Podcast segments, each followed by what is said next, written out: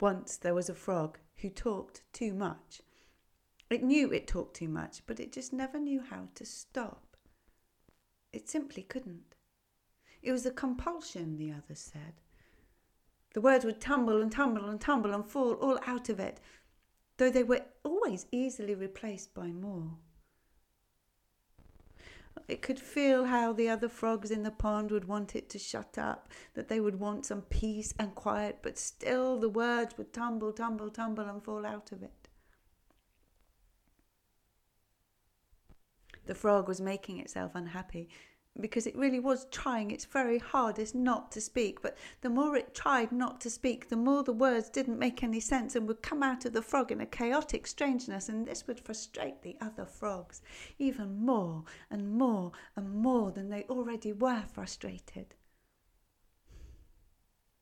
The frog, with a heavy heart, did what it really didn't want to do, but felt it was the only thing it could do and that was to pack up all its belongings and run away.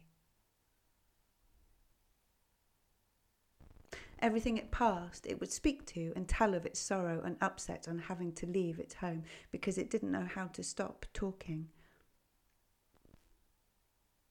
Nothing answered the frog. Nothing ever spoke to it in return. Nothing reassured it. This just made it sadder and sadder and sadder. Still, it talked and talked and talked. Then one day, something talked back. A voice gruff and cobwebby from lack of use. Who's there? Who's talking? What are you saying? I can't hear you properly. Come a bit closer. The frog wasn't sure what to do. Nothing had spoken back to it for a long, long, long time. Come closer, I say, come closer. There, staring at the frog, was a goat with the finest, most spectacular curling horns, with the longest, greyest beard the frog had ever clapped eyes on. The goat, too, was on its own, it seemed.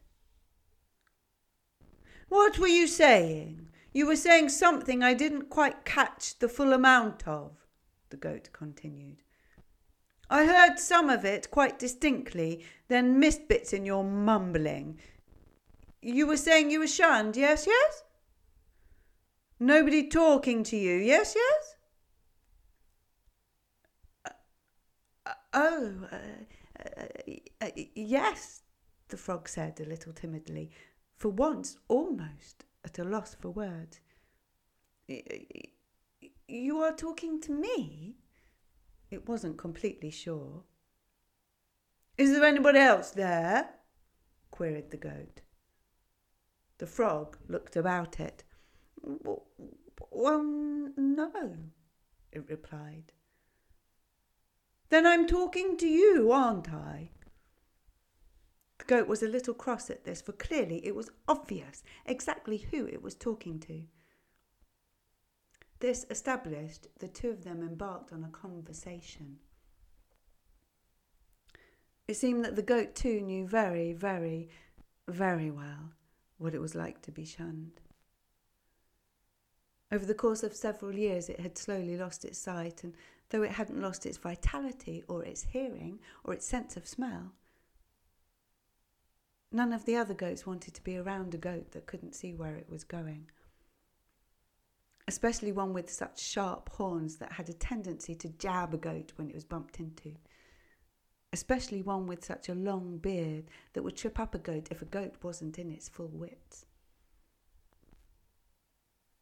The frog found it was able to keep quiet long enough to hear the goat's story and then was greatly surprised when the goat in turn listened to the frog story properly without interrupting or telling it to shut up. You know, I, I think a plan is coming together in my mind. Yes, yes? A plan. A very good plan. You seem the sort of fellow that likes to keep a chap informed. Yes, yes? Which is a very good thing.